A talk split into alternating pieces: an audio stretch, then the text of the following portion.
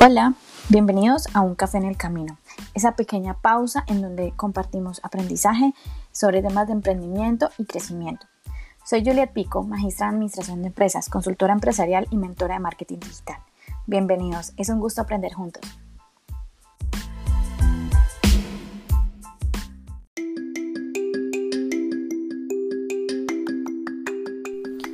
Bueno, bienvenidos al Café en el Camino la temporada 2, episodio 2. El día de hoy quiero hablar sobre los sinsentido del proceso de selección o los sinsentido de buscar trabajo. Bueno, el proceso de selección es un proceso de personal donde hay diferentes pruebas divididas en distintas etapas con el fin de elegir a los candidatos idóneos para cada puesto de trabajo. Ese es el concepto que encontré en Google y se los comparto. Eh, bueno, esa es la definición. Entonces, dentro de las organizaciones hay diferentes tipos de procesos de selección. Está el interno, en donde nosotros como que analizamos eh, el candidato que puede ser idóneo para el trabajo dentro de la organización, dentro de mi misma empresa, dentro de las mismas personas que ya están contratadas, qué persona podría llegar a ocupar el cargo que yo necesito cubrir. Está también el proceso de selección externo, en donde yo voy a buscar nuevos candidatos de otras organizaciones, de otras empresas, y pues vamos a analizar ese tipo de proceso. Bien, entonces analizar la hoja de vida de esas personas que se postulan a esos cargos y bueno, una serie de procesos en la selección. Voy a comentar a continuación unos errores que suelen ocurrir. Eso lo saco de información concreta de LinkedIn el año pasado, el 2020 y 2019. Estuve muy activa en, LinkedIn y me di cuenta de algunos errores que algunas empresas cometen. No todas, claro está, hay que aclarar precisamente, no estoy diciendo que todas las empresas lo hacen algunas, y lo vi, literalmente lo vi y quedé asombrada. Algunos de esos sinsentidos son, necesitan cubrir un cargo, por ejemplo, y llaman a 80 personas para ver cuál escogen. Es decir, las hojas de vida no tienen un filtro inicial cuando se analiza si esa persona no se toma en ese tiempo de analizar, bueno, esa persona tiene la experiencia, esta persona tendrá em, el estudio para ello, tendrá em, su recorrido, lo que necesita el cargo en, en, específico. No, llaman, se postularon 100, llaman a 80, eh, quitaron un 20 del proceso porque pronto, no sé, no sé, no tengo ni idea, pero el filtro inicial es muy importante.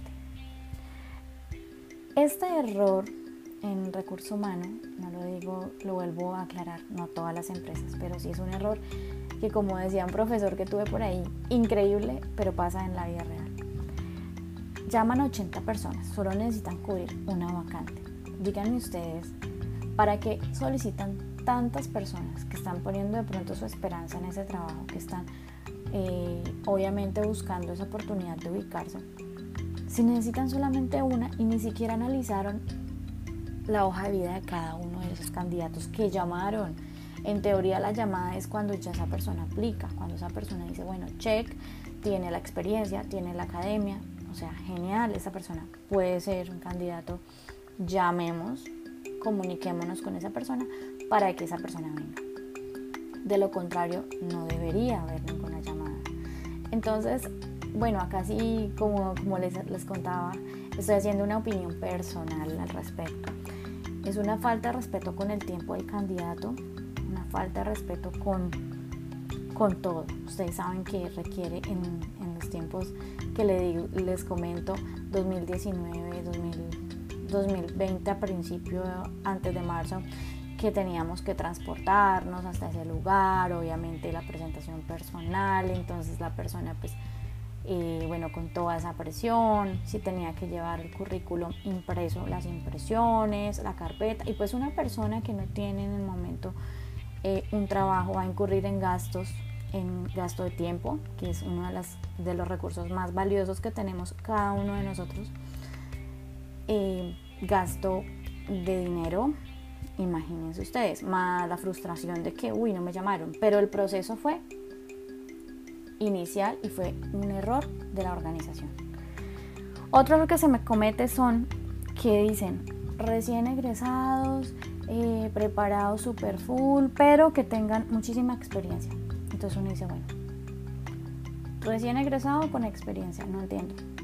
Porque a veces ni siquiera te, valen, eh, hasta ahora están medio tramitando el tema de que tú de que la práctica profesional fuese válida como experiencia laboral. Pero bueno, el tema es que exigen muchísimo, las empresas en realidad a veces exigen demasiado y la experiencia también le dan muchísimo enfoque. Entonces, ha habido muchísimo, es una problemática real, o sea, actualmente todavía se está con ello, que las personas estudian muchísimo y en, en muchas ocasiones no trabajan porque desean sacar adelante su carrera, llegan, se gradúan.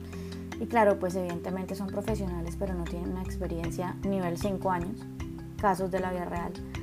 5 años de experiencia. Uno dice, ¿cómo?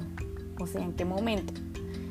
Entonces son cosas, precisamente por eso se llama, es un sinsentido de algunos procesos de selección en algunas empresas.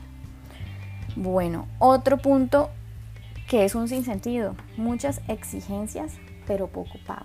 Hay empresas que se sientan a hacer una lista, no, que tenga una cosa, que tenga otra, que haya estudiado tal cosa, que tenga certificación en otra. Mejor dicho, uno tiene que ser casi para la NASA. Y, las, y, en cuanto al pago, hmm, es ahí donde uno dice, bueno, yo lo digo porque les comento, yo analicé eso en LinkedIn un año y medio, literal. Y e, eso, mejor dicho, quieren que la persona tenga muchísimas facultades, muchísimas, académicas, mejor dicho, experiencia, o sea, y, y tú miras cuánto piensan pagarle, es algo que uno dice, otro sin sentido. Entonces en eso estamos, otro sin sentido.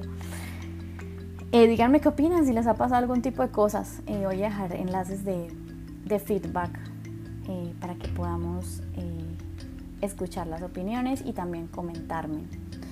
Este podcast lo estoy compartiendo también en Instagram como arroba Juliet Pico. Y bueno, acá está mi comunidad escuchándome también. Saben que pueden opinar abiertamente al respecto. Creo que a muchas personas de nuestra generación millennial nos ha pasado. Los millennials en definitiva somos gente muy fuerte, hemos pasado por muchísimas cosas y las peores crisis del mundo que ya conocen ustedes también. Bueno, otro sin sentido. Cinco años de experiencia en el mismo cargo. A veces he visto en, sin, sentido los procesos de selecciones que se me estaba trabando la lengua. es que mm, en el mismo cargo yo me pregunto entonces, tengo que graduarme rápido, ser demasiado experta en algo y haber tenido cinco años de experiencia en ese mismo cargo. Eso sí ya es como desde un punto de vista de pronto latinoamericano, me atrevo a decir. Porque en otros países la persona no nace y muere en el mismo cargo. Es un absurdo. Las empresas hacen análisis de cargos y análisis de habilidades a, cada persona. Entonces dicen, bueno, tú estás en mercadeo, eh, un ejemplo cualquiera. Hacen un proceso de evaluación de habilidades y capacidades. Mira, yo te veo el examen arroja, mira, yo te veo resultados de liderazgo, entonces no te voy a dejar solo en mercadeo haciendo la publicidad, por ejemplo, sino que a mí me parece que tú tienes como toda esa, esa habilidad para ser líder, entonces líder de mercadeo, o sea, ya en la parte un poco hacia lo gerencial y manejo equipo, por ejemplo, que no viene siendo lo mismo. Es distinto, es la misma dependencia, pero la persona tiene otro cargo según esa habilidad que tiene precisamente por la experiencia que obtuvo en ese cargo anterior. Y así. Entonces no es escalar, una cosa es ascender y otra cosa es como que buscar la, integral, la integralidad del recurso humano debería ser una prioridad de las empresas. ¿sí? De que esta personita entró a la empresa y se desarrolló genialmente como eso motiva a las personas. El desarrollo personal y el crecimiento que una organización le ofrece a su recurso humano.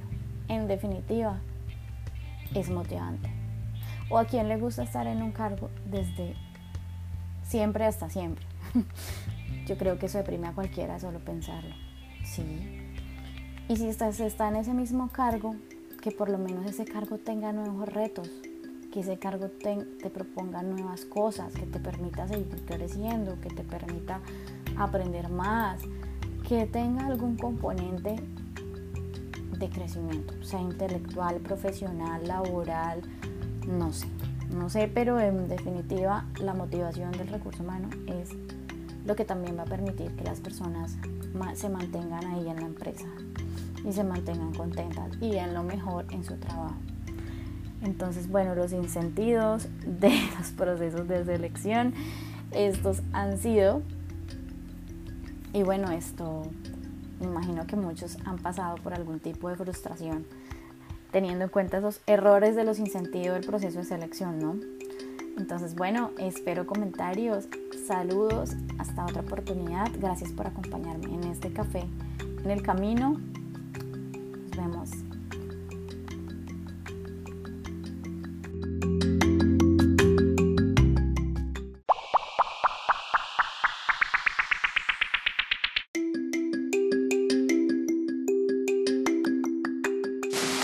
Muchas gracias por escuchar. Disfruté del café del camino, esa pequeña pausa que dedicamos a aprender juntos. Sígueme en arroba Juliet Pico Digital o visítame en www.julietpico.com.co. Bye, hasta otra próxima ocasión.